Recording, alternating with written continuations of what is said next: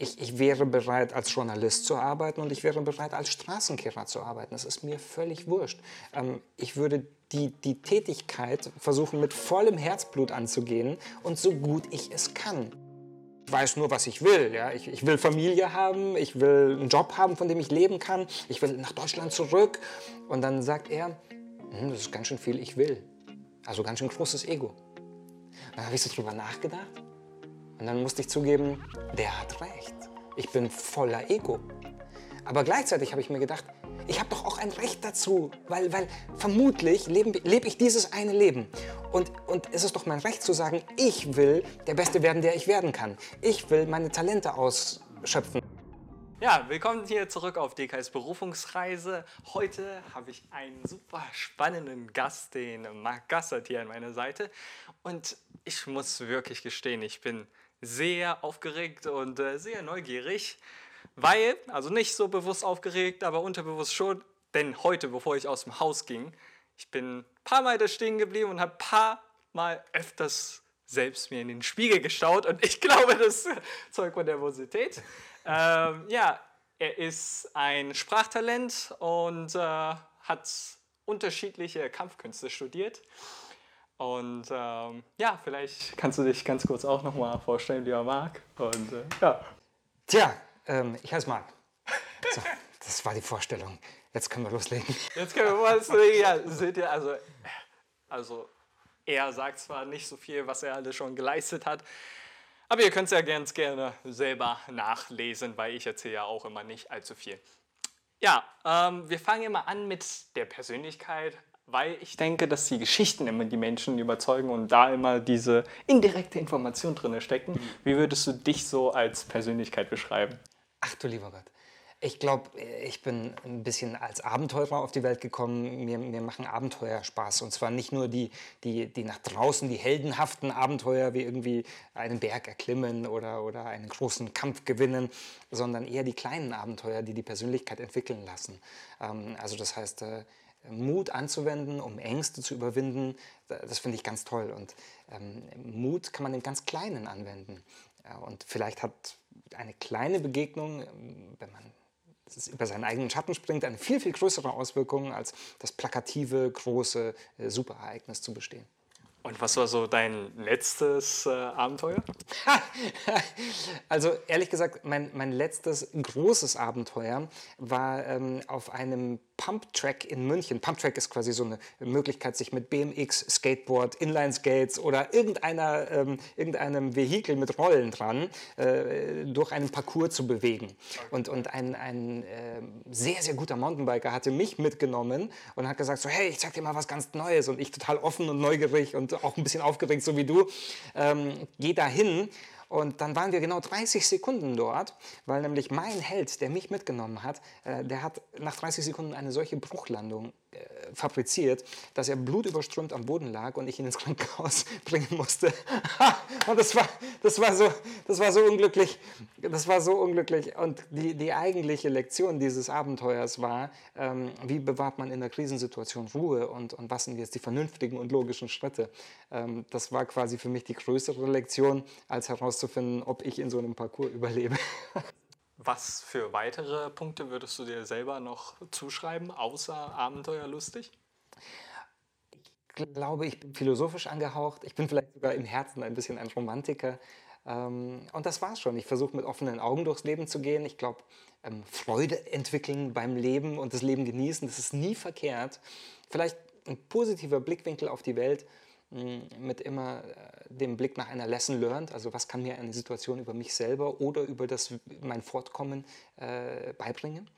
Ähm, das ist alles hilfreich und demnach versuche ich das anzuwenden. Okay, und äh, apropos Freude, welche Dinge bereiten dir denn Freude?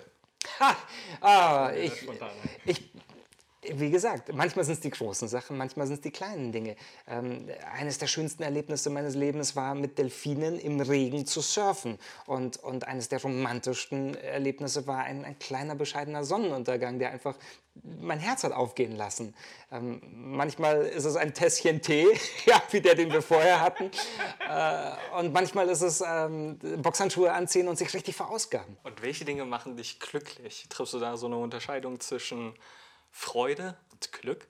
Ja, ich, natürlich, natürlich muss man zwischen Freude und Glück unterscheiden.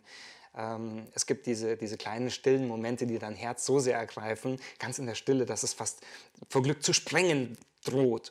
Ähm, wahrscheinlich bist du in so einem Moment unter Drogen. Ja, Serotonin, Dopamin, ähm, wahrscheinlich Endorphine noch ein bisschen mit dazu und wahrscheinlich auch Oxytocin, damit du die Person, neben der du sitzt, ja, ähm, damit du das mit der teilen kannst und sich dadurch das Glück vervielfältigt. Ähm, und dann gibt es diese reine, ausgelassene Freude, diese Lebensfreude, die sich vielleicht in Bewegung offenbart, dass du wie ein junger Hund oder wie ein junges Fohlen rumrennst und einfach nur sagst, ja, das Leben ist toll. Und ja, natürlich, die beiden gehören unterschieden. Aber im Endeffekt, mm, und das wäre wahrscheinlich die buddhistische äh, Blickrichtung, dass jede Emotion, jedes Gefühl zu einem erfüllten Leben dazugehört. Weil du könntest das eine ohne das andere gar nicht wertschätzen. Mhm. Und äh, welche Dinge sind dann konkret Dinge, die dich beflügeln oder glücklich machen? Naja, also äh, zum einen, worauf ich hinaus wollte ist, wollte, ist der Kontrast. Also du musst Unglück erleben und du musst Unglück auch akzeptieren, um das Glück wieder wertschätzen zu können. Und dann, und dann darf man nicht wählerisch sein, dann nimmt man die Situation, die sich gerade anbietet. Ähm, ich, vermutlich die, die, die Leute, die das sehr geübt haben, die wachen schon mit einem Glücksgefühl auf, alleine deswegen, weil es ein neuer Tag ist.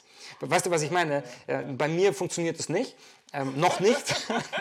so, äh, ich versuche mir dann dieses Glücksgefühl zu erkaufen, wenn ich morgens meinen Espresso mache. Und dann, und dann schmecke ich an dem und dann ist er gelungen im besten Falle. Und dann spüre ich, ach, es ist toll, am Leben zu sein. Wo, wo, jemand anders allein schon beim Aufschlagen der Augen sagt, ah, es ist toll, am Leben zu sein, ich bin glücklich. Ja, ja. Das heißt also, ähm, ich, ich versuche ähm, wie eine Krücke ähm, Glücksmomente zu schaffen, um Glück spüren zu können. Und jemand, der etwas reifer ist als ich, der ist vielleicht in der Lage, einfach nur hinzugucken und es dann schon zu sehen. Ja, spannend. Also das heißt, dass Glück eine Einstellung für dich äh, viel mehr ist als äh, irgendeine bestimmte Tätigkeit oder Aktivität. Ich muss ehrlich sein, ähm, ich, ich, antworte so gut ich kann auf deine Frage. Ich beschäftige mich nicht so sehr mit Glück und es hat keinen sehr hohen Stellenwert äh, für ah, mich. Okay. Ähm, es ist eher so eine Art Überwindungsprämie. Ja? Ähm, das, das kriegst du halt mal. Ähm, okay. Und wenn ich es kriege, dann weiß ich es äh, zu genießen. Ja. Ähm, ich glaube, es ist ein Fehler, nach dem Glück zu suchen. Äh, ein, einer meiner Kung-Fu-Meister hat mal gesagt, ähm, es ist ein Fehler zu glauben, Glück sei das Ziel. Und ähm, wenn wir jetzt einen kleinen Exkurs machen, da sind sich vielleicht Asien und der Westen sehr nahe. 500 vor Christus, da gab es in Asien ein paar coole Jungs, ja? also Lao Tse und Konfuzius und natürlich auch Buddha so ungefähr. Und, ähm, und 500 vor Christus gab es im Westen drei Jungs, wir kennen sie namentlich als Sokrates, Platon und Aristoteles. Und, und die haben relativ ähnliche Gedanken gehabt über den Ziel des Lebens und, und, und das Glück oder den Stellenwert von Glück. Ja, Aristoteles hat äh, Eudaimonia gepredigt, und, also die Glückseligkeit. Aber die Glückseligkeit war seiner Meinung nach nur zu erreichen durch eine Vervollkommnung der charakterlichen Tugenden. Also nicht so sehr ein Ich suhle mich in Glücksmomenten, aha, ich kann es kaum aber, sondern nein, das Glück ist ein Nebeneffekt, wenn du auf dem Weg bist, dein, deine Tugenden auszubauen, deinen Charakter ein bisschen zu formen. Dann entsteht als Abfallprodukt Eudaimonia. Und das finde ich total super. Ja, das ist so ein prozessorientiertes Denken, das gefällt mir sehr gut. Ähm, eine ganz kurze Anmerkung, die mir so eingefallen ist zu dem Espresso, hm. was du vorher genannt hast. Im besten Fall ist er gut gelungen und da, da gibt es so ein Schüppchen Glücksmoment. Ich war letztens auf einem Seminar und äh, da habe ich mir irgendwie so einen Tick angeeignet, dass wenn irgendetwas nicht so gut geklappt hat, hm. ja, dass ich mich dann umso mehr gefreut habe, weil das nächste Mal kann es ja dann besser klappen, deutlich besser als es schlechter war. Und äh, da ging es ja immer so, ja, wenn es gut geklappt hat, dann freue dich einmal und wenn es nicht gut geklappt hat, dann freue dich gleich doppelt. und wenn sich das aneignet, könnte es super hilfreich sein. Was wären so die, das Wichtigste für dich in deinem Leben, das du ganz gerne beschützen möchtest? Ähm, ich glaube, also für mich im Leben, das kann ich sehr schnell sagen, ist das Wichtigste Freundschaft und Familie. Äh, die, die, Familie ist, ist, sowieso heilig, ja, deswegen ähm, habe ich erst eine kurze Sekunde zögern müssen, ähm, ob ich es überhaupt erwähne. Aber nach der Familie sind es tatsächlich Freundschaften. Die, die, die Kontakte äh, nach außen, die mein Leben bereichern, äh, möchte ich auf keinen Fall missen, die sind heilig. Mhm. Und deine Vision für die nächsten fünf bis zehn Jahre? eine Vision ist, ist äh, dem, dem, Wortstamm nach immer ein Blick auf etwas. Und ähm, ich glaube, in der neuen Kultur ist eine Vision immer gleich ein, ein Ziel vor Augen zu haben, ein Bild von etwas, wie es sein soll. Ähm, also vielleicht mit einem philosophischen Wort gekoppelt, eine Utopie äh, am besten. Und das ist sehr im Trend. Das ist sehr im Trend. Also es wird an allen halben, allen Leuten erzählt, du brauchst klar definierte Ziele, du musst wissen, wo du hin willst, und du brauchst ein, eine Vision, ein Bild von der Zukunft. Und das sehe ich anders. Wir haben ja vorhin über Prozesse gesprochen. Äh, ich mag das Bild sehr viel lieber, Augen aufzumachen, mitzudenken, so wie es der Daoismus eigentlich von uns verlangt. Ähm, und dann diesen berühmten Satz äh, sich zu Herzen zu nehmen, der Weg entsteht beim Gehen. Also das heißt, ich erwarte die nächsten Jahre wahnsinnig viele Veränderungen. Es wird, es wird in Europa richtig zur Sache gehen, vielleicht sogar global. Und jetzt so unvorsichtig zu sein und zu sagen, ich habe ein klares Bild, ich habe ein Ziel vor Augen, ich habe eine Vision, ähm, das liegt mir nicht. Ja. Ich möchte lieber den Weg Schritt für Schritt gehen und dabei die Augen aufmachen, alle Sinne schärfen und vielleicht sogar, wenn es mir gelingt, das Hirn anzuhaben, ja, dann, sind alle Entscheidungen, die auf dem Weg passieren, zumindest bedacht gewesen. Also wenn ihr euch für Taoismus interessiert, da gibt es ja dieses Konzept, ich glaube, das heißt im Deutschen auch so Wu Wei. Also, Wu Wei, ja. Genau. Ja. Ähm, sehr spannend, also könnt ihr natürlich euch auch mal anschauen. Äh, also ich bin auf jeden Fall ein Fan auch davon, finde ich super spannend. Ähm, die nächste Frage, die sie so stellt, ist so, dein Traum. Hast du denn so einen Traum, das vielleicht aus der Kindheit entstammt oder einfach so da ist, das du nicht unbedingt verfolgen musst, sondern einfach da ist? Also jetzt muss ich gegenfragen. Ich glaube, ich weiß, worauf du hinaus willst. Aber, aber was ist der Unterschied zwischen dem Traum und der Vision? Also bei mir persönlich ist so der Fall, bei mir ist ein Traum, eine Raumzeitmaschine zu entwickeln. Mhm. Und ähm, die Vision wäre vielleicht, der Raumzeitmaschine zu entwickeln auf spirituelle Art oder auf äh, emotionale Art oder auf äh, mentale Art oder irgendwie sowas, aber nicht auf physische Art. Mhm. So. Also das heißt, du unterscheidest, dass die Träume nicht verwirklicht werden müssen, die können paradox sein. Genau. Ähm, und die Vision ist, sollte zumindest Hand und Fuß und Plan haben. Ähm, ich verstehe. Ähm, bei mir ist es ein bisschen romantisierter, ähm, weil umgangssprachlich, wenn, wenn jemand sagt, ähm, ich träume von was, ja. dann, dann finde ich, sollte da schon ein Verwirklichungspotenzial drin sein. Ja. Und ich glaube, mein größter Traum war immer, eines Tages eine Familie zu besitzen. Ja. ja weil wenn, wenn Familie, Familie und Freundschaft mein höchstes Gut ist, dann, dann träume ich davon, dass ich es auch irgendwann habe. Mhm. Und, ähm, äh, und es hat geklappt. Ich habe Familie. das ist ganz toll. So, somit ist der größte Traum in meinem Leben, ähm, hat sich verwirklicht. Wie schön. Ja. Ich bin aufgewacht und es ist noch schöner, als ich mir es erträumt habe. Ja. Auch wenn das ein bisschen romantisch kitschig, kitschig klingt, aber ähm, so ist es. Ja. Ähm, damit haben wir den Haupttraum schon mal eliminiert. Ja? Der ist wahr geworden. Ähm, und, und die ganzen kleinen Nebenträume, äh, die, haben, die haben immer was zu tun mit, mit einer besseren Gesellschaft, als sie heute ist. In welcher Hinsicht? Also letztens hatte ich ein Interview mit Umweltschutz gehabt. Ist bei dir auch so in Richtung Umweltschutz oder ganz andere Richtung? Die globale Klimaveränderung, die ist ein, ein, ein riesiges, eine riesige Herausforderung für unsere Generation. Ganz definitiv. Aber ich würde es jetzt nicht nur am Klimaschutz aufhängen. Ähm, ich gebe dir ein Beispiel. Ich bin ein unglaublicher Freund von Europa. Ich, ich, finde, ich finde, das ist die tollste Idee, die diese vielen kleinen, wunderbaren Staaten äh, jemals hatten, sich zusammenzuraufen, äh, im wahrsten Sinne des Wortes, zu streiten, sich wieder in den Arm zu nehmen, mit Gründen und Gegengründen zu debattieren. Ja? Und, und diese Kultur, die da entstehen könnte, die ist im Moment sehr bedroht von vielen zentrifugalen Kräften, die das ganze Ding auseinanderreißen. Und ein Traum von mir ist, dass wir es trotzdem schaffen, ich, ich habe mal ein bisschen für die äh, Europäische Kommission arbeiten dürfen ähm, und, und, und ich fand es wahnsinnig spannend, hinter die Kulissen zu gucken. Ähm, gleichzeitig war es auch enttäuschend im Sinne von, ähm, ich habe gesehen, wie tief die Gräben sind und wie groß die Animositäten sind, dass ich mich gar nicht traue, eine positive Vision für Europa zu entwickeln. Mhm. Aber, aber in mir drinnen träume ich davon. Es ist mir wirklich eine Herzenssache. Und genauso träume ich davon, dass wir wieder besseren Wissens oder wieder die menschliche Natur irgendwann die globale Klimakrise anpacken können. Das ist auch vielleicht mehr, mehr Traum als Vision. Aber ich habe ich hab eine große Hoffnung, dass der Mensch, ähm, wenn es brennt, Intellekt und Herz und Tatkraft zusammennimmt und wirklich was reißt. Die Schwierigkeit wird sein, den Point of No Return zu bestimmen. Ich hoffe, ich hoffe wir haben ihn nicht überschritten. Also beim Amerikanischen gibt es ja auch äh, die Formel H3. Äh, ist einfach recht einfach zu merken. Also äh, Head, Heart and Hands. Also das ist genau das, was... Drei Hs. Äh, genau, kann man ganz gut so merken für die Zuschauer. Ähm, die nächste Frage, die sie so stellt, ist, wenn du 30 Minuten lang ein Gespräch führen darfst mit einer x-beliebigen Person oder Figur, mit wem wäre es und über welches Thema?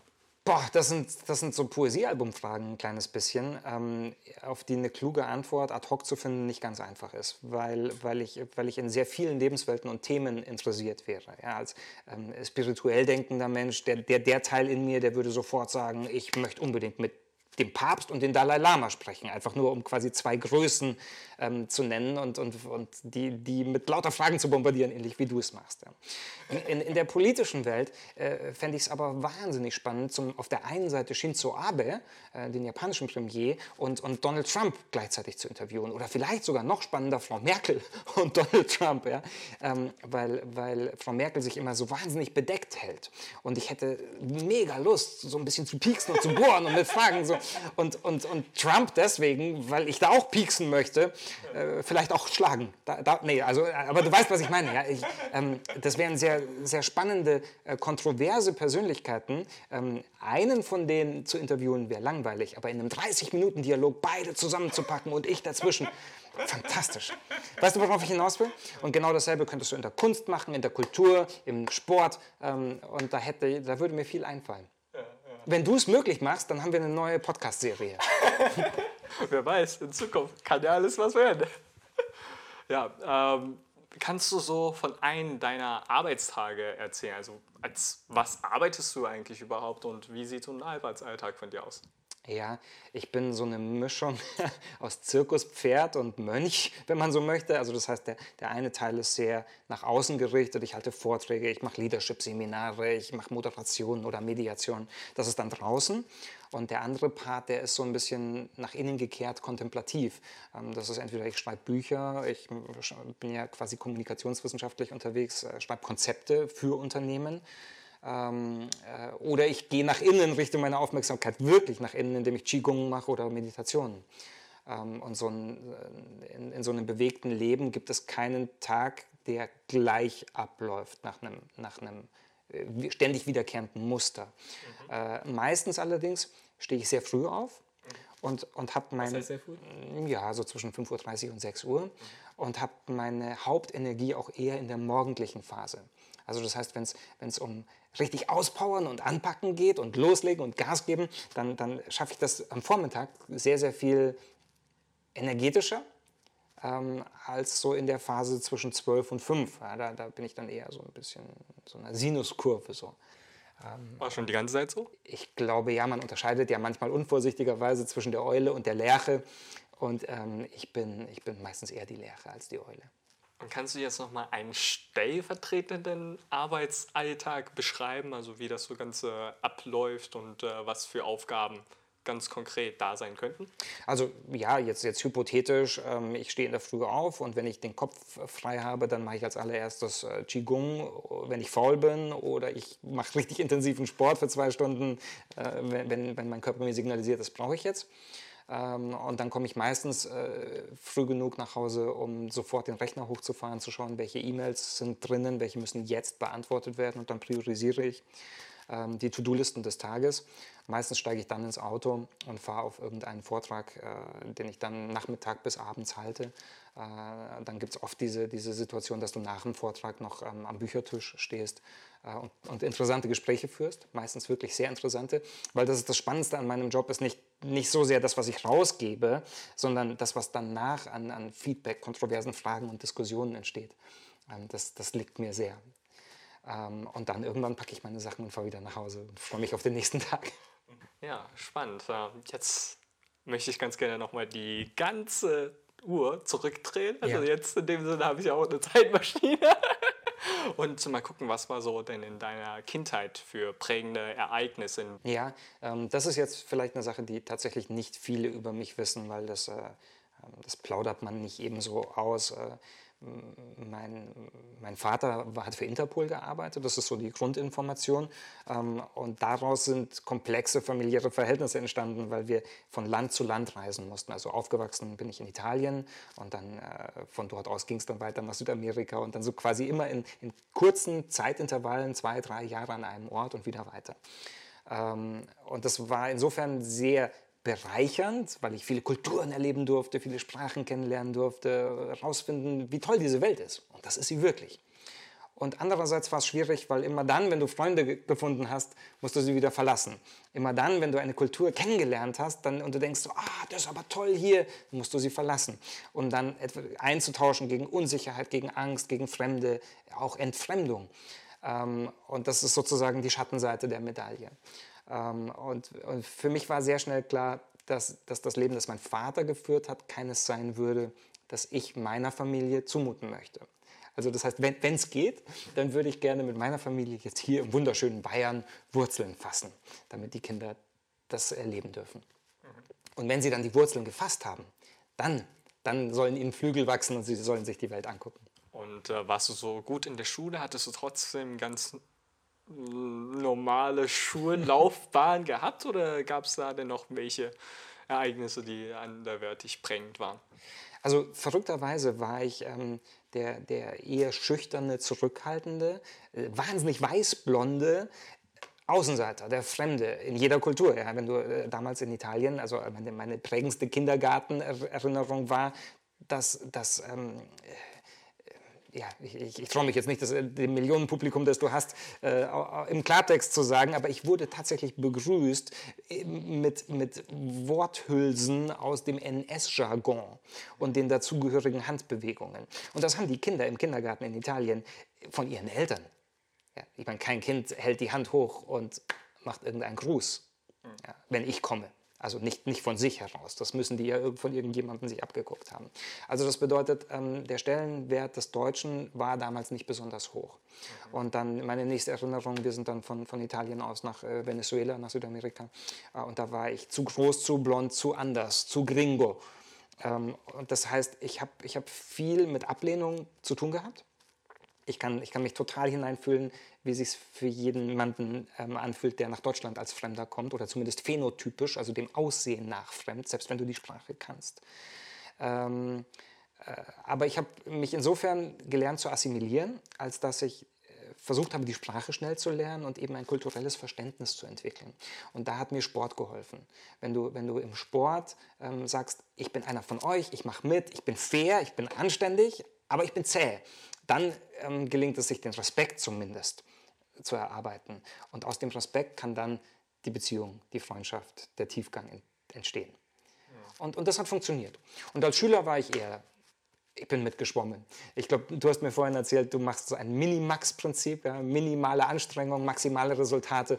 Das finde ich sehr sympathisch, sehr, sehr sympathisch. Ja, sehr spannend. Äh, wie viele Sprachen hast du denn überhaupt durch diese ganze Reisen dir aneignen können? Ähm, ich bin, ich bin leidlich äh, im Deutschen und es ist gleichzeitig meine beste Sprache. Ähm, warum sage ich das? Weil, weil ich glaube, wenn man sich mit Sprachen auseinandersetzt, dann muss man sehr bescheiden sein. Ähm, bloß weil ich in ein paar Sprachen äh, zum Bäcker gehen kann, heißt das ja nicht, dass ich die Sprache in der Tiefe beherrsche und verstanden habe. Das zu sagen, ist alleine im Deutschen schon vermessen. So. Ähm, so, und jetzt, wo ich das gesagt habe, ich, ich bin, ich bin äh, im Japanischen bewandert und dann in den romanischen Sprachen, Italienisch, Spanisch, Französisch. Ähm, äh, ich genieße eine gepflegte Konversation im Englischen. Mm, ich habe ein paar Brocken Koreanisch gelernt, ein paar Brocken Chinesisch. Ähm, aber das würde ich gar nicht ins Feld führen, weil, weil ich da nicht tief genug gekommen bin, um die Sprache mein eigen nennen zu dürfen.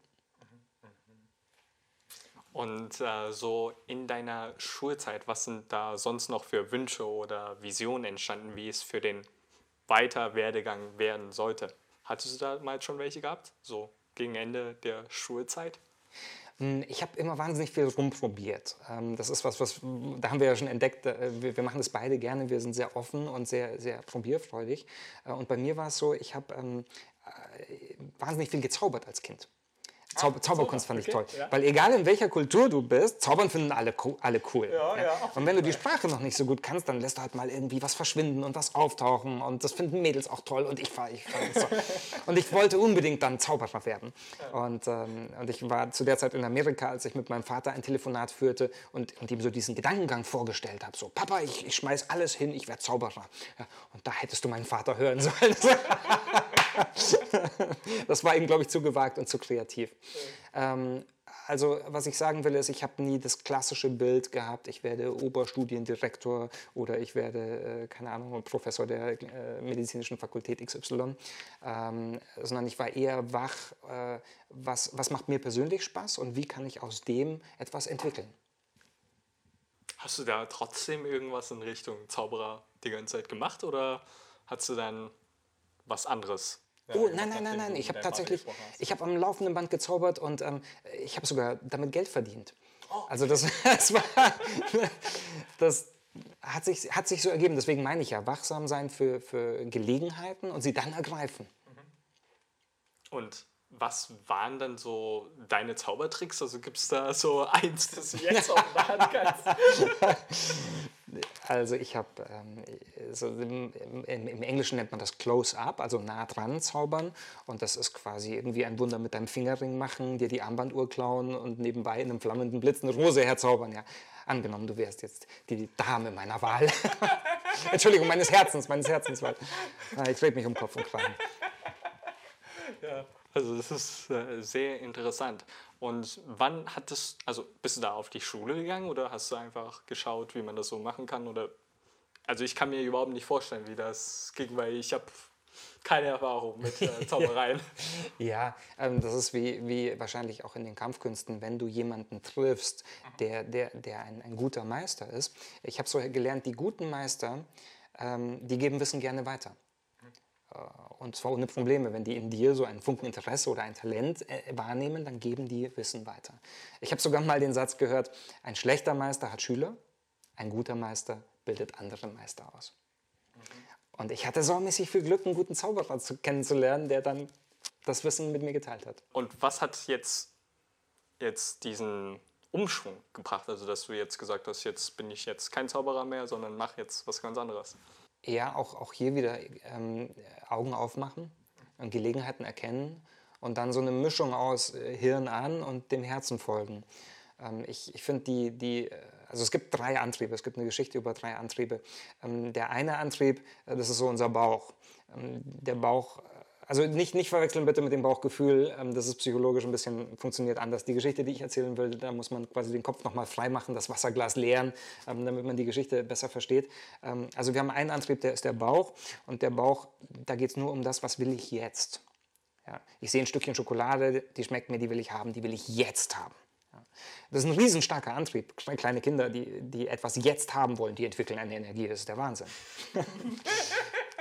Das Verrückte am Bauch ist, der Bauch hat einen Makel, dieser Bauchantrieb, er kennt keine Moral. Das heißt, es ist ihm völlig wurscht, ob gut oder schlecht, er will einfach nur. So. Der zweite Antrieb, das wäre der Kopf, also quasi von hier unten nach oben. Ähm, mit dem Kopf, äh, da überlegen wir rational, was ist vernünftig.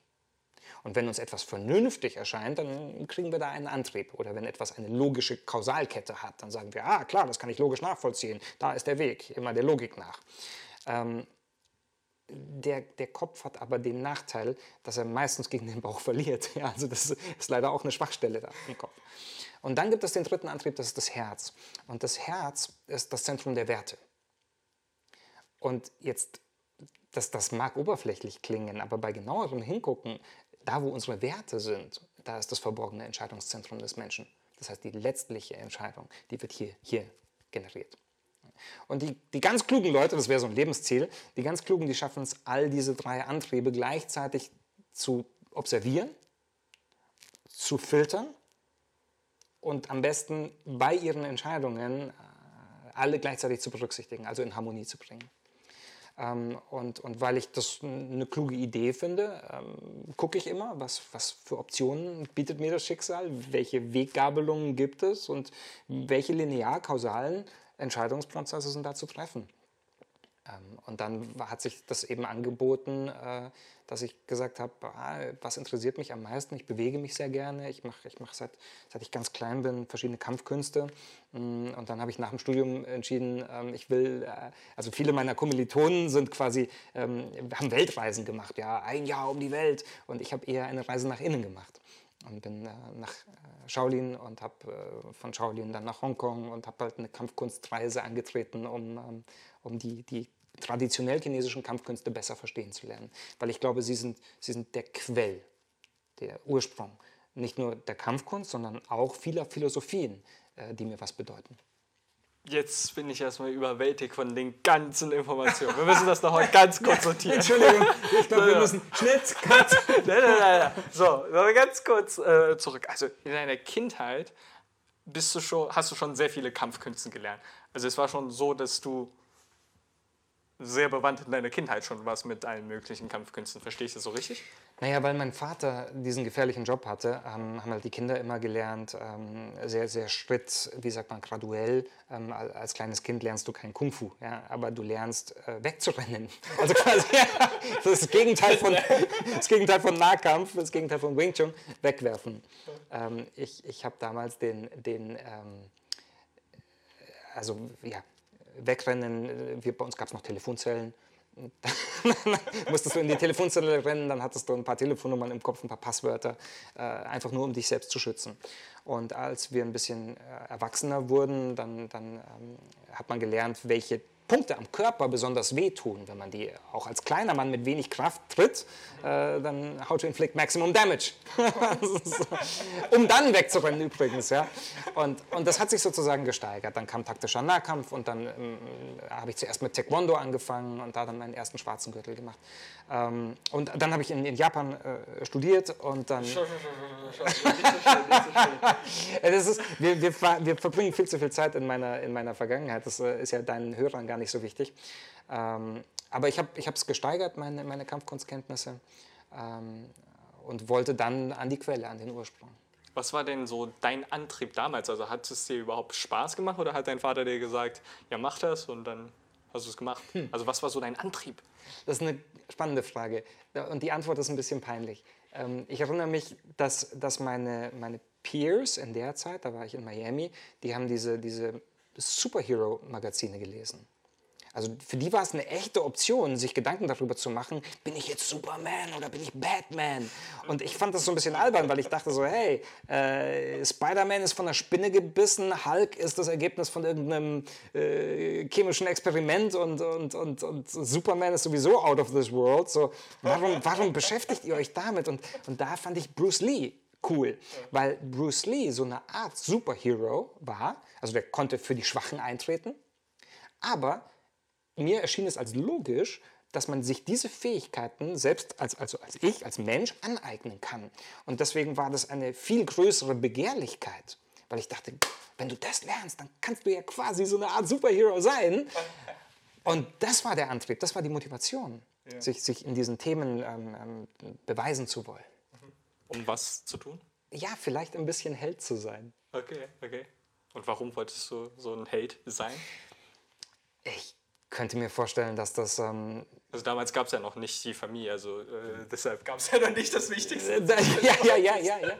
ja. Ähm, ich, ich bin mir nicht ganz sicher. Ich glaube, ich glaub, äh, dass vielleicht, ich will keinem jungen Mann was unterstellen, aber, aber ich hatte so das Gefühl, es schlummert in allen jungen Männern das Bedürfnis, ein Held zu sein, ein Ritter, ein Cowboy, ein Indianer, ein, ein, ein heldenhafter Stereotyp in irgendeiner Form. Und von mir aus auch gerne Batman, Superman, Spider-Man. Ich habe ja gar nichts gegen die.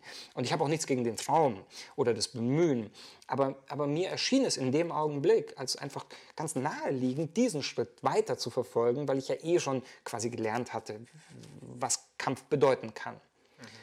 Und, ähm, und ich habe irgendwann mal sehr früh den, den Satz eingepflanzt bekommen, Kampf ist das Reiben zweier Kräfte aneinander mit dem Ziel der Versöhnung. Und deswegen hatte ich auch nicht diese Aversion, das Kämpfen, das Raufen, das ist was Böses, sondern ich dachte eher, naja, das Endziel ist ja eh, dass die Situation gut endet. Also weiter, weiter. Je, je besser du darin wirst, desto häufiger kannst du eine Situation zum Guten beenden.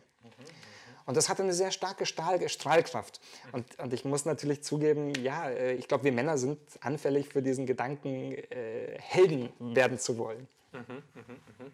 Und du hast jetzt vorhin jetzt auch erzählt, dass du studiert hast. Hm. Also gab es ein Studienfach mit Magie oder was hast du denn studiert? ja, nein, ich habe ähm, das, das, also äh, Kommunikationswissenschaften, äh, Intercultural Communication und Japanologie. Das klingt aber jetzt nicht, also das klingt jetzt in deiner Welt, wo, wo es den Bachelor und den Master gibt, klingt das nach viel mehr, als es in Wirklichkeit ist. Wir hatten damals den Magister, das heißt, du hast ein Hauptfach und zwei Nebenfächer. So erklärt sich das. Und, ähm, und Japanisch ist eine sehr schwierige Sprache. Ich war nach vier Jahren Studium äh, in Japan ähm, und habe gemerkt, hoppla, es langt nicht mal zum Zeitung lesen. Und das, das macht einen sehr schnell bescheiden. Okay. Das Wort, okay. nach dem du vorher gesucht hast. Ja, genau. Das, äh, Und wenn du mal so auf den Boden der Tatsachen zurückgeholt wirst, dann, dann, dann bist du sehr schnell sehr bescheiden und äh, siehst deine, deine eigenen Kenntnisse in einem ganz anderen Verhältnis. Und das hat mir sehr gut getan. So, und jetzt, ich, ich hatte dir erzählt, ich habe äh, koreanisches äh, Taekwondo gemacht. Mhm. Und du kannst in Japan nicht punkten mit etwas Koreanischem. Das geht nicht, weil die beiden Länder ein, ein sehr schwieriges Verhältnis haben. Also habe ich mich entschieden, nochmal von vorne anzufangen und habe äh, Shotokan Karate gelernt. Ähm, und das war total harmonisch und das hat mir wirklich, wirklich wahnsinnig viel Freude gemacht. Und von dort aus kam dann ein Bewusstsein ähm, zum Zen-Buddhismus ich muss noch mal ganz kurz unterbrechen. Also ja. ich möchte ganz kurz noch mal schauen, äh, Studienwahl. Also wie kamst mhm. du auf dieses Studienfach? Was war da dein Antrieb? Was war so, warum du es gemacht hast? Also ähm, die, die Kommunikationswissenschaft fand ich spannend, weil, weil ähm, mein ganzes Leben hindurch verschiedene Sprachen und verschiedene Kulturen ähm, im Spiel waren. Und natürlich immer die Kommunikationsfähigkeit zur Assimilation, also zum zum, ich war gezwungen, mich anzupassen. Also ich glaube, das Fachwort dafür ist assimilieren. Und, ähm, und dann war das natürlich hauptsächlich durch Kommunikation möglich. Ähm, und ich hatte so eine, wie würde man das nennen, interkulturelle Sensibilität entwickelt. Ähm, und dann gab es diesen Studiengang Intercultural Communication. Und da dachte ich so, wow, das, das, das fände ich spannend. Äh, ich habe es quasi pragmatisch gemacht mein ganzes Leben lang. Jetzt will ich wissen, wie es professionell, universitär, intellektuell geht. Ja. Und ähm, Kommunikationswissenschaft sowieso, klar, das ist dann das, was, was ich, äh, mich wirklich interessiert hat. Was, was steckt da alles noch mit drin? Und das ist ein spannendes Fach. Also das ist ähm, Zeitungswissenschaften, PR, Journalismus, das wird alles natürlich, äh, fällt unter die Kommunikationswissenschaften. Das heißt, das ist nicht nur das Interkulturelle, sondern, sondern was kann man, in welchen Bereichen kann man durch Kommunikation ähm, Botschaften von A nach B bringen. Und, äh, und Japanologie äh, war, weil, weil das eine Sprache ist, die mein Papa nicht kann. und weil ich da quasi die Chance gesehen habe, mich der, dem väterlichen Zugriff zu entziehen. Okay, indem man okay. ganz weit weg, ganz andere Denke, ganz andere Kultur. Und hattest du damals so ein Bild, was du für einen Job oder was du für eine Arbeit daraus resultieren könnte für dich? Oder war das einfach nur so, ich folge meiner Leidenschaft und Nein, natürlich hatte ich nebulöse, nebulöse Vorstellungen. Also ähm, ich hatte kurz bevor das Studium in München begann, ähm, ein Praktikum beim Fernsehen gemacht äh, und habe mir vorstellen können, entweder als Journalist hinter der Kamera oder als Moderator vor der Kamera zu arbeiten. Ähm, ich hatte dann, als die, als die Möglichkeit entstand, nach Japan zu gehen, überlegt, ähm, in einem japanisch-deutschen Unternehmen, vielleicht im, in der Managementposition irgendwann zu landen, wo man, wo man äh, diese interkulturelle Verbindung nutzen kann. Ähm, aber all das waren nur, nur fröhliche, positive Gedanken, ohne jetzt die konkrete Vision, ohne ja. den ganz konkreten Masterplan. Mhm. Aber es hat genug Energie, genug Aktivierungsenergie in mir gebracht, um, um mich auf diesen Weg einzulassen. Also das heißt, du hattest noch nie solche feste Visionen gehabt? Du warst schon die ganze Zeit sehr flexibel oder gab es so einen Punkt, wo du schon am Anfang sehr viele Visionen hast, feste Vorstellungen und dann langsam von Nein, nein, die feste Vorstellung ist immer die, dass ich eine Sache, die ich anfange, mit sehr viel Fokus, sehr viel Energie, sehr viel Tiefgang ähm, und vielleicht auch mit einem, mit einem Maß an Perfektionismus ähm, beherrschen möchte. Also das heißt, äh, es ist nie, ähm, ich probiere das mal aus und dann schauen wir mal, sondern ich werfe mich mit allem rein, was ich habe und ich ziehe es durch. Mhm. Und äh, vielleicht habe ich auch deswegen ein Buch über Disziplin geschrieben, ja, weil, weil mir diese Tugend sehr wichtig ist. Und danach hast du ja gesagt, also in deinem Studium hast du ja Shotoku jetzt äh, mhm. gelernt, von neu wieder angefangen. Was war denn da jetzt dein Antrieb? Ist es noch immer noch derselbe, so du möchtest Held werden oder gab es da schon ein bisschen was anderes dahinter? Ja, ich glaube, ich glaube dann, die, ähm, dann kommt so was, was Philosophisches dazu. Ähm, also zum einen mich über den Körper auszudrücken und Sport zu machen, das war ja quasi Teil meiner ganzen Kindheit. Und ob du jetzt quasi einen, einen koreanischen Schrei loslässt oder einen japanischen Schrei, das ist ein Pille-Palle. Aber es war ein, eine Möglichkeit, ähm, äh, mit, mit meinen japanischen Gleichaltrigen Kontakt aufzunehmen. Es war eine gute Möglichkeit, über diese alte Tradition auch einen Blick in die, alte, in die alten Kulturen oder Traditionen Japans zu kriegen. Ähm, und, und, und natürlich war ich da schon ein bisschen wachsam, auch für den philosophischen Hintergrund. Deswegen habe ich gleich gesagt, Zen-Buddhismus war so ein, ein, äh, ein Phänomen, das ich ergründen wollte. Was ist das? Und, und da war jetzt die Kampfkunst ein Einfalltor, ja, eines von vielen möglichen. Also man hätte ja, man kann ja, wenn man sich für Zen interessiert, kann man ja genauso äh, äh einen Bonsai-Baum oder die Teezeremonie oder, oder Kalligrafie, ja, das sind alles mögliche Einfalltore, aber für mich war es halt die Kampfkunst. Ja, ja. Jetzt darfst du wieder weiter erzählen. Ja, wie ging es dann weiter? Äh, ja, naja, also wie gesagt, ich würde in diesem Interview gar nicht so viel bei mir bleiben wollen. Ähm, ich, bin, ich bin nach China gegangen, habe ein bisschen Shaolin Kung Fu trainiert, ähm, kam wieder zurück und dann ist was Lustiges passiert. Dann haben die Leute gesagt, hey, siehst du den da vorne? Das ist äh, ein Experte für, für äh, Kung Fu. Ja. Das ist der Blonde da, siehst du den? und dann begann wieder eine, eine lustige Eigendynamik. Mhm. Also kon konntest du dir eigentlich nach dem Shaolin-Prozess dir noch vorstellen, so Journalist oder Moderator äh, zu sein? Oder? Ja, das, das könnte ich, das würde ich auch jederzeit machen. Ja. Ähm, der, der, also sagen wir so, ich, ich wäre bereit, als Journalist zu arbeiten und ich wäre bereit, als Straßenkehrer zu arbeiten. Das ist mir völlig wurscht. Ähm, ich würde die, die Tätigkeit versuchen, mit vollem Herzblut anzugehen und so gut ich es kann. Ähm, eine, eine sehr schöne Lektion aus dem Kung Fu kann man im Englischen wiedergeben. Um, ähm, how you do one thing is how you do everything. Also ja. es ist völlig egal, was du machst. Ähm, du zeigst dich in dem, was du tust. Mhm. Dein Charakter, deine Anlagen, deine Tugenden, die lebst du in allem aus, was du machst. Und, und ich, ich, ich, muss dir ja nichts über, über China erzählen, die, die, also vielleicht denen. Ja. Äh, mir sicherlich auch. Ähm, ich habe ähm, nicht so vieles erlebt. Äh, die, die, die wörtliche Übersetzung von Kung Fu ist, ähm, ist für uns grammatikalisch im Deutschen schwer. Äh, meine beste, mein bester Übersetzungsversuch ist, ist Kung Fu in die Vergangenheit zu setzen und zu sagen, Kung Fu ist das Ergebnis von harter Mühe oder harter Arbeit.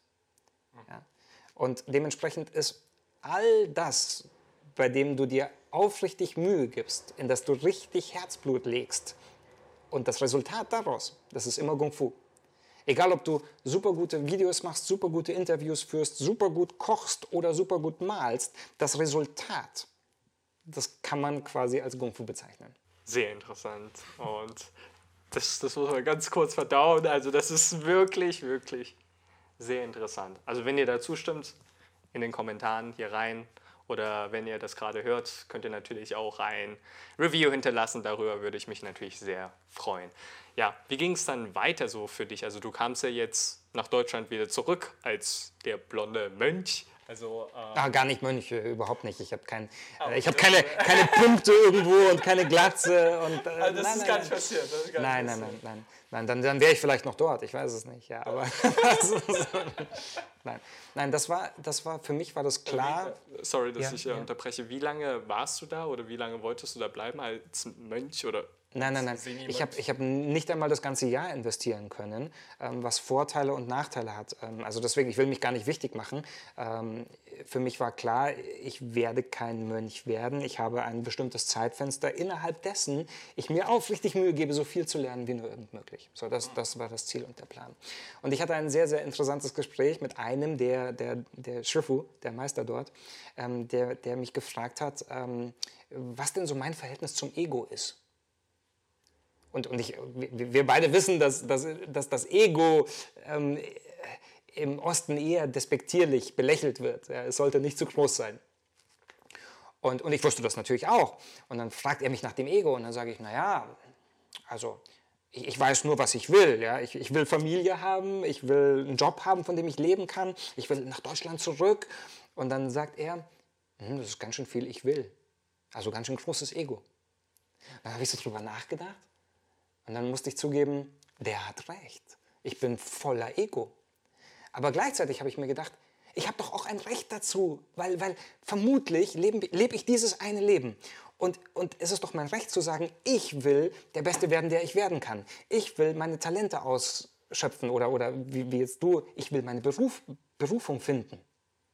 Das ist ja mein Recht, also darf ich mir das wünschen. Ich darf es ich darf's wünschen und ich darf es in die Tat umsetzen. Und wenn ich Familie will, dann will ich Familie. Und wenn ich, so, weißt du? Und dann habe ich gemerkt, worauf er hinaus wollte. Und da war mir schon klar, die wussten noch vor mir, dass ich nicht bleiben würde. Weil ich wollte ja zurück und mein Ego auch ausleben. Mhm. Und und äh, das, das jetzt quasi als, als kleinen Zwischenwurf für all die alternden Familienväter, die, die deine Zuschauer sind oder mal werden. Ähm, das Kinder und Familie kriegen, das war für mich die Erkenntnis, mein Ego zurückzunehmen.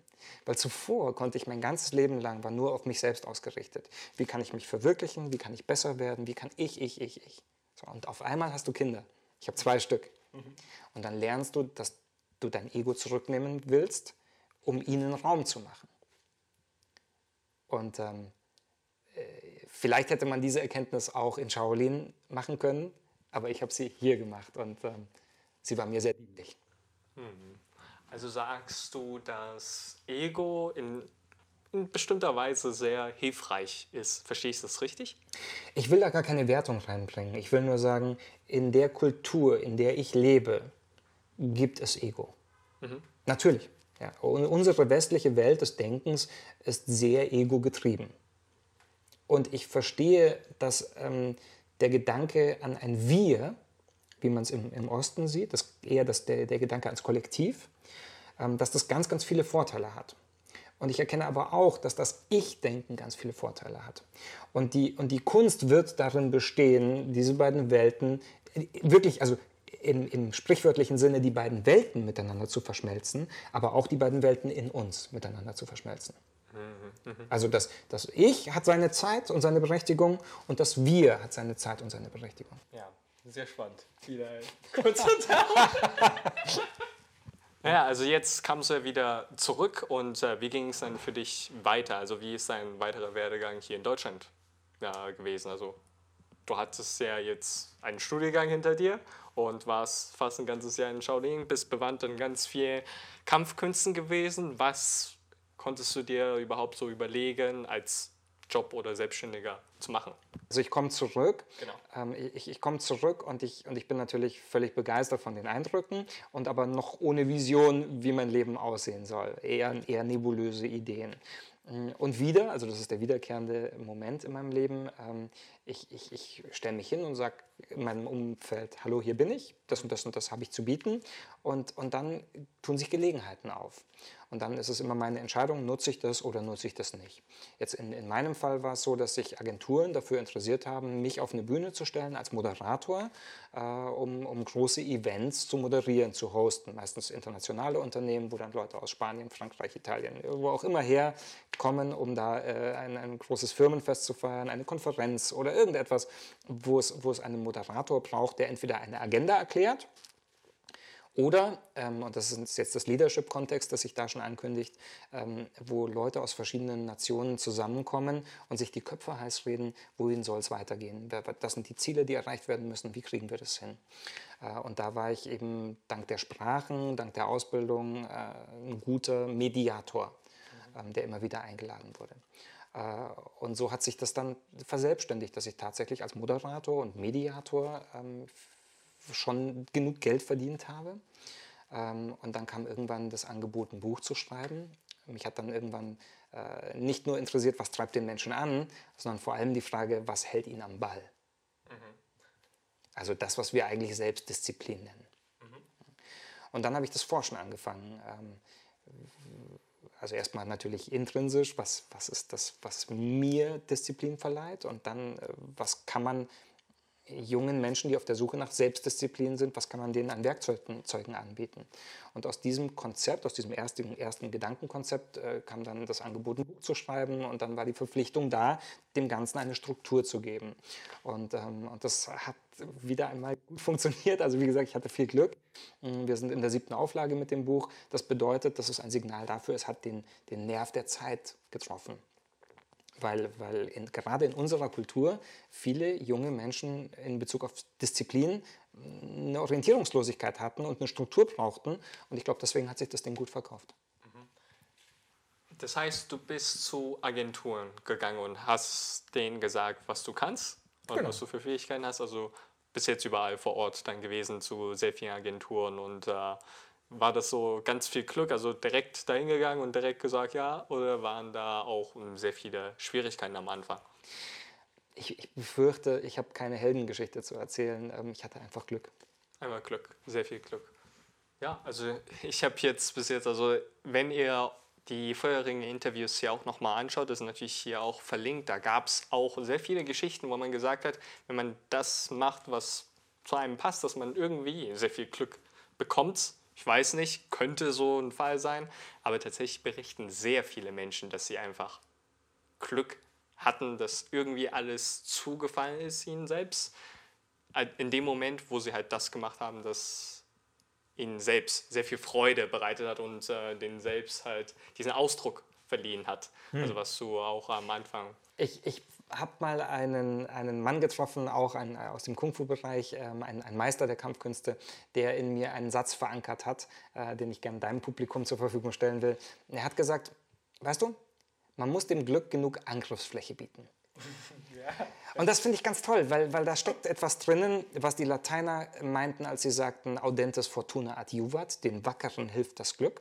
Also das heißt, man muss sich mühen und dann kann das Glück einem als Fortuna begegnen, aber man kann auch was dafür tun. Ja, sehr spannend. Finde ich ja super interessant. Du hast vorhin auch noch erwähnt, dass du in Taiwan auch einen Meister hast oder kennengelernt hast oder wie auch immer.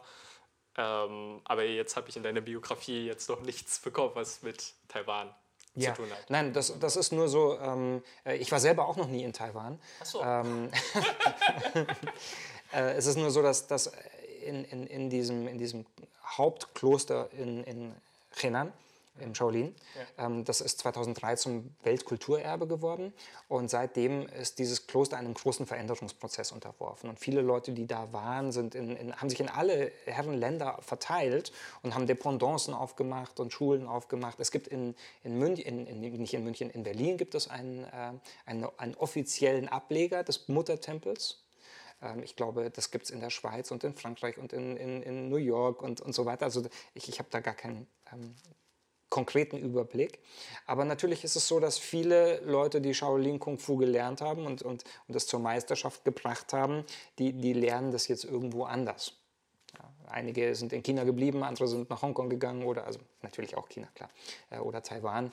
Ähm, und, und so gestaltet sich, und das finde ich sehr, sehr charmant, ähm, aus dieser Quelle des Kung Fu ein, ein Netz über die ganze Welt.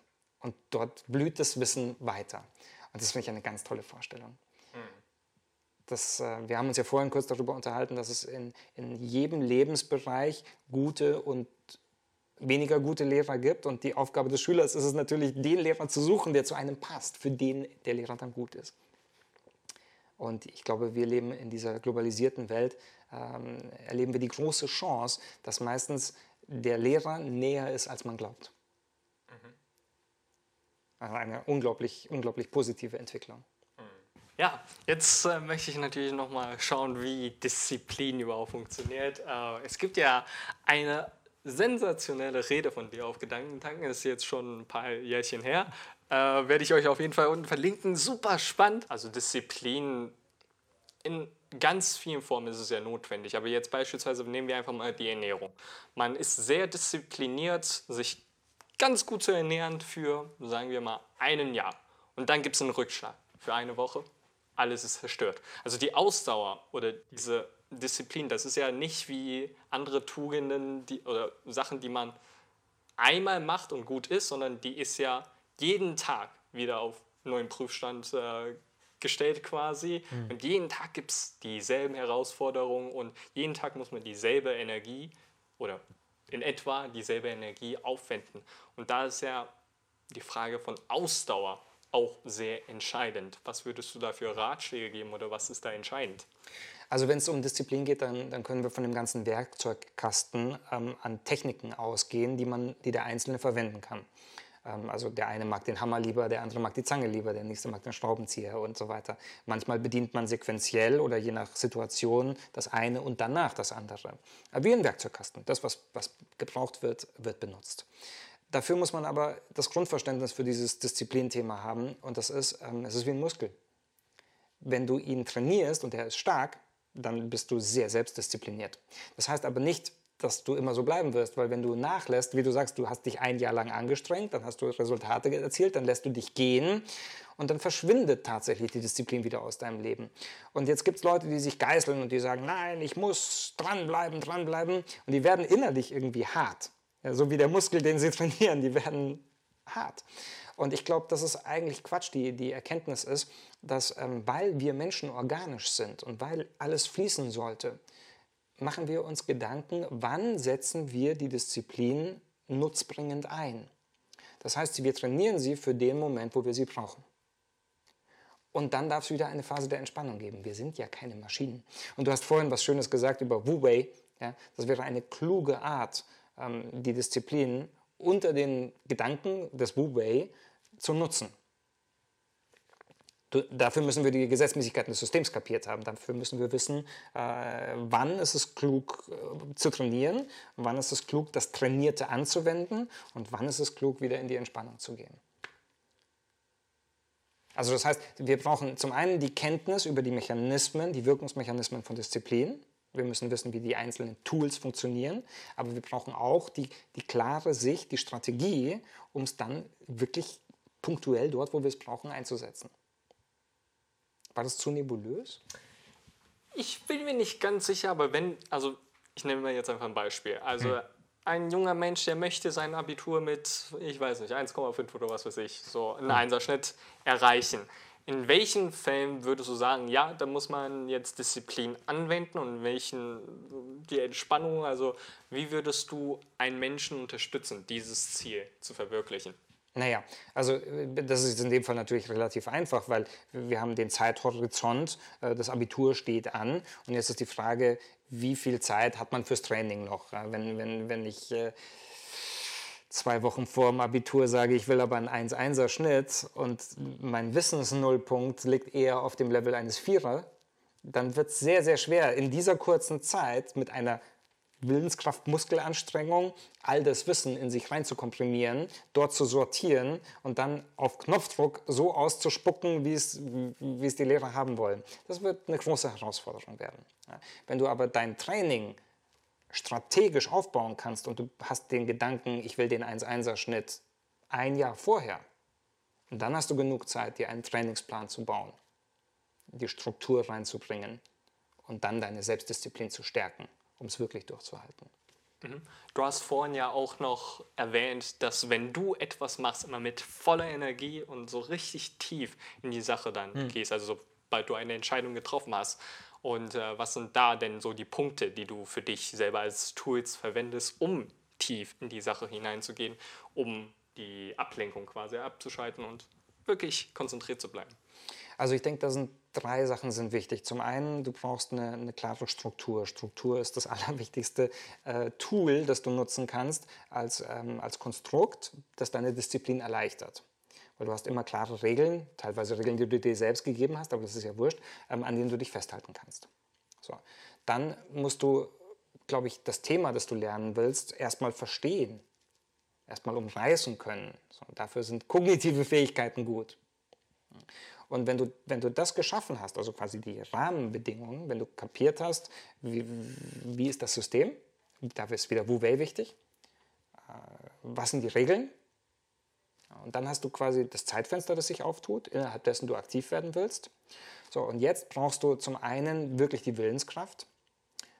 Die kriegst du entweder durch mentales oder durch körperliches Training. Und dann brauchst du den Fokus, also die Fähigkeit, dich so zu konzentrieren, dass nur noch dieses Thema im Zentrum deines Interesses ist und bleibt. Dass dich nichts mehr ablenken kann, nur das. Und dafür gibt es auch körperliche und mentale Übungen. Magst du vielleicht eine mentale und eine körperliche vorstellen? Also wir können zum Beispiel, jetzt, jetzt wenn wir ganz basic sind, ähm, dann können wir sagen, eine, eine Gedankenhygiene ist, dass wir in der Lage sind, unseren Kopf frei zu kriegen. Ja. Ähm, und dieses Kopf freikriegen ist, ist äh, umgangssprachlich sehr schnell gesagt, aber wenn man es dann ausprobiert, ist es wahnsinnig schwer. Ja, weil die meisten von uns, wir setzen uns hin und sagen, okay, ich versuche den Kopf freizukriegen, ich versuche den Kopf freizukriegen, ich versuche. Und dann sind tausend Gedanken und dann merkst du, wie es da oben fast Bumm macht. Also je mehr du das willst, desto weniger klappt's. Und dafür musst du wieder ein paar Gesetzmäßigkeiten kennen. Zum Beispiel, unser Hirn kann nicht nicht denken, das geht quasi nicht. Aber zwischen den einzelnen Gedanken gibt es manchmal eine kleine Lücke. Und die kann man dehnen. Und in, dieser, in diesem kleinen Moment zwischen zwei Gedanken, da liegt die ganze Freiheit, die man sich erarbeiten kann. So. Und ein, ein ganz einfaches Tool wäre, dass man sich hinsetzt und dafür muss man ein bisschen strukturiert sein. Also wieder Struktur erleichtert Disziplin. Ja. Du setzt dich hin und du schreibst alles, was du denkst, gerade auf. Alles, alle Träume, alle Ziele, um nochmal die Schleife zu vorher zu machen, alle Ängste, alle Sorgen, alle Fähigkeiten, alle Hindernisse, all das schreibst du auf. Und dein Hirn genießt es, weil endlich mal wird es ernst genommen. Endlich mal ist jeder Gedanke wertvoll genug, um auf Papier gebracht zu werden. Nur sehr schnell merkst du, jetzt kommt nichts mehr. Ich, ich habe jetzt alles, was wichtig ist, alles, was relevant ist für mein Leben, habe ich jetzt aufgeschrieben. Und jetzt macht dein Gehirn was völlig Verrücktes, es entspannt sich. Und das ist ein Zustand, der fühlt sich so unglaublich toll an, weil alles Wichtige ist aufgehoben, es ist schwarz auf weiß irgendwo. Und wenn du das gemacht hast, dann merkst du, dass dein Gehirn Spannung reduziert. Das ist ein Zustand, da brauchst du normal vier bis acht Bier ja, um denselben Zustand zu erreichen. Aber du bist eben geistig klar. Und jetzt setzt du dich hin für drei Minuten und atmest ein und aus und ein und aus. Und jeder der Gedanke, der kommt, den heißt du kurz willkommen, verweilst bei ihm und schickst ihn wieder weg. Und dadurch kriegst du so eine Art Harmonie, wie, wie die Wellen am Strand, die kommen und gehen und kommen und gehen. Ähm, und, und du fühlst dich nach drei Minuten, kann ich dir versprechen, wie neugeboren. Das wäre die, die, also so wurde mir das, das Meditieren äh, beigebracht als, als einfachste Grundübung, die jeder sofort umsetzen kann und bei der, und das ist das Schöne, bei der jeder sofort ein Erfolgserlebnis hat. Und von da aus gibt es dann in der mentalen Welt wahnsinnig viele Übungen. Aber das wäre jetzt ein Einfallstor. Ja, spannend. Und eine körperliche Übung? Bei den körperlichen Übungen ist es so, dass ähm, eine statische muskuläre Interaktion äh, gut für Willenskraft ist. Okay, also egal ob Plank oder ob. Äh, Ganz genau. Oder, ja. Genau, also Plank oder, oder Mabu ähm, oder, oder ein Handstand. Mhm.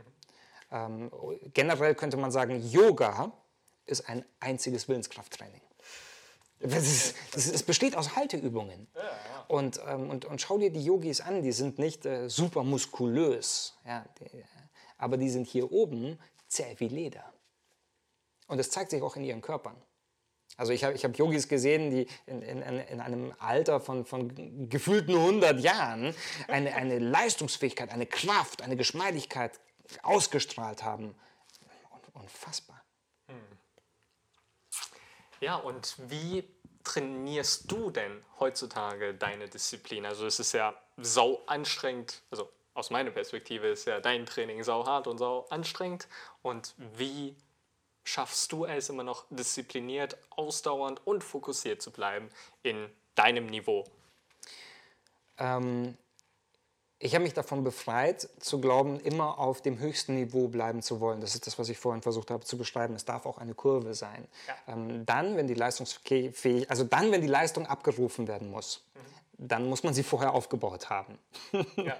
so, jetzt im Moment bin ich in einer Lebensphase, wo ich keine körperlichen Höchstleistungen bringen muss.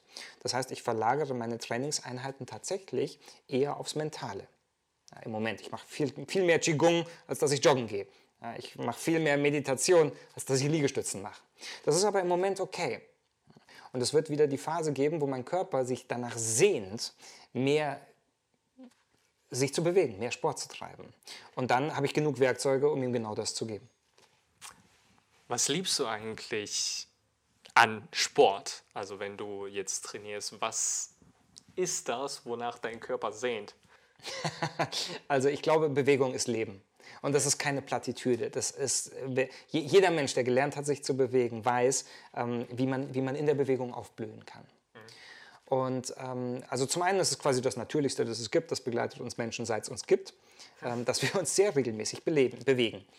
Ja. Ähm, und dann kommt die Komponente da, ähm, die, die mit Stressabbau zu tun hat. Äh, auf die richtige Art und Weise bewegt, bauen wir sehr, sehr, sehr viel mehr Stress, Ärger, Ungemach, Emotionen ab, mhm. Als wir es könnten, wenn wir einfach nur vor uns hin vegetieren, ja, da sitzen, einatmen. Ja, also das funktioniert nicht so gut wie in der Bewegung. Das heißt, alleine, ähm, wenn man in einer Phase ist mit sehr, sehr, sehr vielen Emotionen und man will diese Emotionen durchleben, abbauen, verändern, transformieren, dann ist immer ein gutes Verhältnis zwischen sehr, sehr viel Bewegung und sehr viel Reflexion. Ja, was ist denn heutzutage für dich deine Berufung? Wie siehst du es mit der Berufung? Ja, ich habe dir am Telefon gesagt, dass, ähm, dass ich mich gar nicht so befugt sehe, über Berufung zu sprechen, weil aus meiner Perspektive Berufung etwas ist, was man sucht und dann hat man es sehr final. Und ich erinnere mich, ähm, dass du mir damals gesagt hast, ähm, es muss ja gar nicht final sein. Und, und das, das hat mich sehr gefreut in unserem Telefonat, weil, weil das bedeutet, dass, dass für mich das, was ich jetzt im Moment mm, mache, das darf ich als Berufung sehen. Ähm, bis zu dem Augenblick, wo es durch etwas anderes abgelöst wird. Und, und unter diesem Gesichtspunkt äh, würde ich sagen, meine Berufung ist tatsächlich, äh, Menschen etwas beizubringen und von Menschen zu lernen in diesem, in diesem wechselseitigen Spiel. Und es ist unfassbar, wie viel ich lernen darf bei der Ausübung meiner Berufung. Und hauptsächlich äh, die, die Konstellation, die im Moment bei mir im Vordergrund ist, ist, äh, äh, ich spreche über Disziplin und, und Willenskraft, ich spreche über Balance, die Art, wie wir unseren Akku wieder aufladen, und ich spreche über Mut, wie, wie wir Mut und Zuversicht in uns aktivieren können. Und ähm, gerade im Moment gibt es nichts, was sich schöner anfühlen könnte, als genau das zu tun. Hm. Ja, sehr schön. Hättest du weitere Gedanken für insbesondere junge Menschen, die auf der Suche sind, sich selbst zu finden und äh, sich selbst zu verwirklichen? Also ich bin kein großer Freund davon, sich selber zu suchen. Das, das ist kein Konzept. Selbst das, zu schmieden. ja, so, selbst. Sich selbst zu schmieden ist, ist ein Prozess, der, der mir gut gefällt. Ja. Ähm, und ich kann, ich kann nur, nur ähm, den Tipp geben, ein innerliches Ja zu entwickeln. Also, also Herausforderungen eher mit einem Ja ähm, zu beantworten als mit einem Nein. Also eher ein Ich bin dabei, ich bin all in, ich mach's, ich gebe Gas, äh, als zögern, zaudern und zimperlich sein. Hm. Ja, jetzt gibt es eine kurz abschließende kurze Fragen- und kurze Antwortenrunde. Frage Nummer eins, das ein Adjektiv, das sich am besten beschreibt. Freude. Ja, und äh, Frage Nummer zwei, dein Lieblingssong? Freude schöner Götter, Götterfunken. Der schönste Ort, an dem du noch gewesen bist? Roma. äh, so. Dein wichtigstes Ritual, Routine oder Gewohnheit? Ähm, Titzenkühn. Das ist eine, eine, eine Kung-Fu-Form, bei der es hauptsächlich um Atmung und Muskelkontraktion und Töne geht. Also es ist eine, eine, ein, allein das ist eine Abenteuerreise nach innen. Okay, okay. Deine Lebensphilosophie in einem Satz? Fröhlich sein, Gutes tun und die Spatzen pfeifen lassen. Ähm, und eine Buchempfehlung? Es gibt gerade ein sehr, sehr spannendes Buch von Antonia Wille, das heißt Angstphase. Ähm, und sie beschäftigt sich mit Ängsten und in Wahrheit steckt dahinter Lebensmut. Und ich finde, diese junge Frau beschreibt ähm, in einer unglaublichen Leichtigkeit ein sehr schwieriges und komplexes Thema. Und lass mich dir noch eine, eine Buchempfehlung geben. Ähm, da müsste ich aber kurz nachgucken. Das ist mir jetzt sehr peinlich. Das können wir alles reinschreiben. Kommt dann in die Description Box rein. Und wenn ihr natürlich an Disziplin interessiert seid, dann hat der Marc natürlich auch ein Buch geschrieben, werde ich natürlich unten auch verlinken. Und äh, eine Seminarempfehlung oder anderwertiges Medium, das dein Leben verändert hat? Ähm, Im Moment sind meiner Meinung nach die, die, die am schnellsten zugänglichen und verdaulichsten Seminare die von René Bourbonus. Äh, und dazu verlinken Thema? wir auch. Ähm, René Bourbonus ist wahrscheinlich der Rhetorikpapst äh, in ganz Europa. Und ähm, also jetzt so ad hoc fällt mir ein, fall, fallen mir die Themenwelten äh, Respekt und Klarheit ein. Äh, gerade, sie fallen mir gerade deswegen ein, weil, weil unsere Welt ihrer so sehr bedarf. Ja, das war die letzte Frage und ich bedanke mich ganz herzlich bei dir, lieber Marc. Das hat mir so viele unterschiedliche Modelle jetzt äh, gegeben, die ich super äh, sensationell finde in meinem Kopf. Äh, vielleicht mache ich da auch äh, eine Zeichnung irgendwann daraus, was da alles entstanden ist. Und natürlich bedanke ich mich an allen Zuschauern und Zuhörern, die jetzt diese Episode geschaut haben. Ciao, ciao.